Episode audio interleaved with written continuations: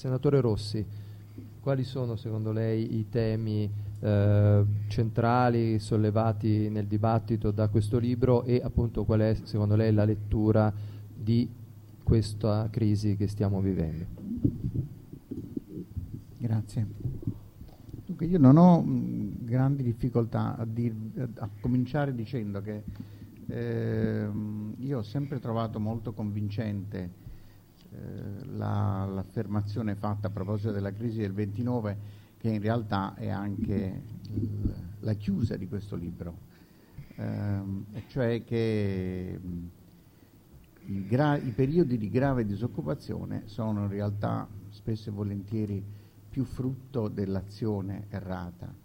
eh, dei governi che non frutto della inerente instabilità del, del sistema in cui viviamo.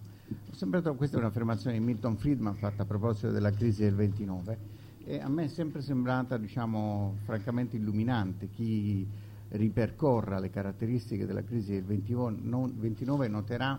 non che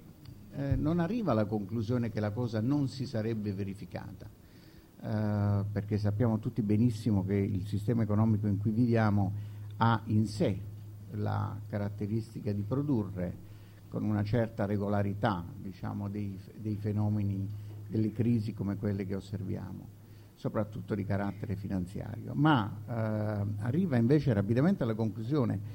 leggendo l'esperienza del 29, che le scelte di politica economica sono spesso esattamente ciò che trasforma una crisi in una catastrofe. Eh, e questo credo che sia diciamo, interessante eh, anche a, se applichiamo questa frase diciamo, anche al, al dibattito odierno, perché se ci pensate un attimo, il dibattito odierno eh, beh, insomma, guardate i giornali anche dell'ultima settimana. I giornali dell'ultima settimana sostanzialmente sono giornali che vi dicono che se avessimo avuto un mondo, ora fatemi, fatemi un po' esagerare naturalmente, se avessimo avuto un mondo con delle banche più piccole, se avessimo avuto un mondo eh, con gli individui meno avidi, se avessimo avuto un mondo, diciamo, uh, eh, beh, insomma, mi avete capito? Um, ecco, probabilmente tutto sarebbe andato meglio, se non addirittura tutto sarebbe andato bene. Io ho dei serissimi dubbi che questo sia vero e diciamo, credo che il libro di Taylor ci, ci aiuta molto proprio perché ci fa capire che le radici delle crisi sono innanzitutto lontane, ma è del tutto, diciamo, e spesso e volentieri veramente si, eh, ci porta, ci aiuta poco guardare nel pieno di una crisi una, una, una causa immediata, per così dire, no? Ma che spesso e volentieri bisogna andare indietro nel tempo per capire da dove viene, come si è prodotta e come si è generata, e ci aiuta molto perché ci indica con chiarezza come molte volte è, se così posso dire, l'errore umano la radice del problema, non, non tanto come appunto leggiamo sui giornali l'incontrollato agire del, del, mercato selvaggio, che fra l'altro diciamo, io a volte mi sforzo ma non riesco proprio a intravederlo, soprattutto in un paese come il nostro.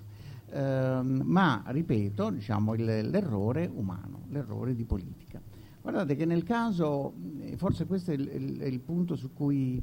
eh, mi sento meno vicino al libro di Taylor, nel senso che io avrei collocato l'errore di politica,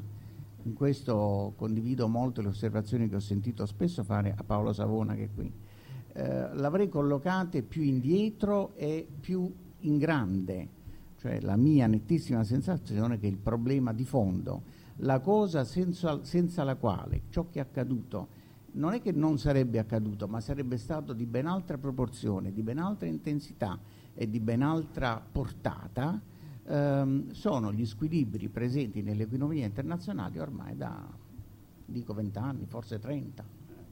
Da quando abbiamo accettato di associare, da quando abbiamo accettato diciamo, che i capitali si muovessero liberamente, ma non ne abbiamo tratto tutte le implicazioni e abbiamo lasciato, ehm, abbiamo lasciato che la frase relativa al pieno funzionamento dei mercati fosse in molti casi semplicemente un flatus vocis. e niente altro. Da quando abbiamo ammesso la possibilità che eh, governi in, in un regime nel quale era evidente che i tassi di cambio dovevano essere uno strumento riequilibratore, abbiamo ammesso che molti governi non, non, vedessero affatto nel tasso di cambio uno strumento riequilibratore, ma al contrario diciamo, uno strumento per finalità anche eh, molto diverse da queste. Da quando abbiamo accettato, per esempio, che su questa questione eh, Stati Uniti e Cina, per fare solo diciamo, l'esempio principale, eh, si muovessero senza tener conto che la loro instabilità avrebbe prima o poi provocato un problema ehm, diffuso nell'economia mondiale. Ecco, io avrei probabilmente, diciamo, credo che non ci sia una, anzi, credo che non ci sia affatto una contraddizione fra quello che vi sto dicendo ora e quello che dice Taylor nel suo libro, nel senso che ho, insomma, la mia netta sensazione è che le scelte di politica monetaria che gli Stati Uniti sono andati facendo in, in quel periodo che Taylor eh, isola con una certa precisione sono in larga misura anche la conseguenza di quello che stava accadendo nell'economia internazionale. Però perché sottolineo questo punto? Diciamo, perché al di là del, del, fatto che io possa essere convinto di questa tesi, io vi devo segnalare quello che accade. Allora, quello che accade è che non più tardi di ieri il, il primo ministro britannico eh, al congresso del proprio partito annuncia con forza che si farà tutto il necessario per porre un tetto ai bonus eh, nel, nel, campo della finanza eh, e che bisogna diciamo, introdurre regole ben più stringenti appunto nel, nei mercati finanziari e creditizi e basta, e, null- e, e nient'altro. Ehm, e non più tardi della settimana scorsa eh, certo si fa un passo avanti non banale come quello della trasformazione del, del, del G8 nel G20, ma anche qui dal punto di vista diciamo, di che cosa vogliamo fare per andare a ehm, contenere, a, dovrei dire, a riportare in equilibrio situazioni dell'economia internazionale che sono viva, visima, vis, visibilmente situazioni di squilibrio, ancora nulla sappiamo. Che cosa si... È un po', posso dirla così, è un po' in occas- come se in occasione di questa crisi ehm, eh, la politica abbia ricordato che cosa era accaduto 60 anni prima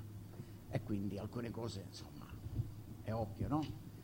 Non si chiudono i rubinetti quando succedono cose di questo genere, non si chiudono le frontiere o almeno ci si prova eccetera. Ma non abbia avuto assolutamente perché l'errore guardate che può essere anche nell'assenza non solo nel, in ciò che si fa. Non abbia avuto assolutamente la capacità di capire che la, la crisi si poneva in un ambito completamente diverso, era la conseguenza di squilibri internazionali di portata molto ampia e richiedeva una capacità di risposta che è completamente marca- mancata. Se io penso alla incapacità pressoché totale che gli europei hanno avuto di coordinare le loro scelte eh, nel momento della crisi, salvo le emergenze assolute, ma anche lì forse potremmo discutere. Vedete bene qual è la sproporzione. Se io penso al fatto che anche fra Europa e Stati Uniti diciamo, la capacità di coordinamento è stata ridottissima, salvo, ripeto, probabilmente l'emergenza. Se io penso alla difficoltà che fa la discussione sulla trasformazione del Fondo Monetario Internazionale, cioè, non sto dicendo che siano cose facili, ma sto dicendo che la capacità di reazione della politica in questo caso mi sembra assolutamente sproporzionata rispetto a ciò che è accaduto, che è in larga misura la conseguenza della difficoltà della politica stessa di intuire, di comprendere e di porre rimedio agli squilibri che si erano determinati nel corso dei vent'anni. Quindi è la tesi di fondo che io trovo diciamo, molto eh, interessante del, del, del libro di Taylor e che mi piacerebbe che fosse discussa un po' più ampiamente di quanto non facciamo in questo Paese. Perché vedete, alla fine della storia diciamo, si possono mettere i tetti ai bonus, eh, si possono giustamente eh, trovare regole diciamo, molto interessanti, ci si può anche esercitare domandandosi qual è la dimensione ottimale di un'attività economica e francamente diciamo, gli economisti che hanno i loro limiti non ci sono riusciti fino a dopo, eh, detto con franchezza. Ma eh, alla fine avremo trovato qualcosa che somiglierà molto all'untore. È la peste però probabilmente, cioè il problema vero, l'origine del problema sarà rimasta là.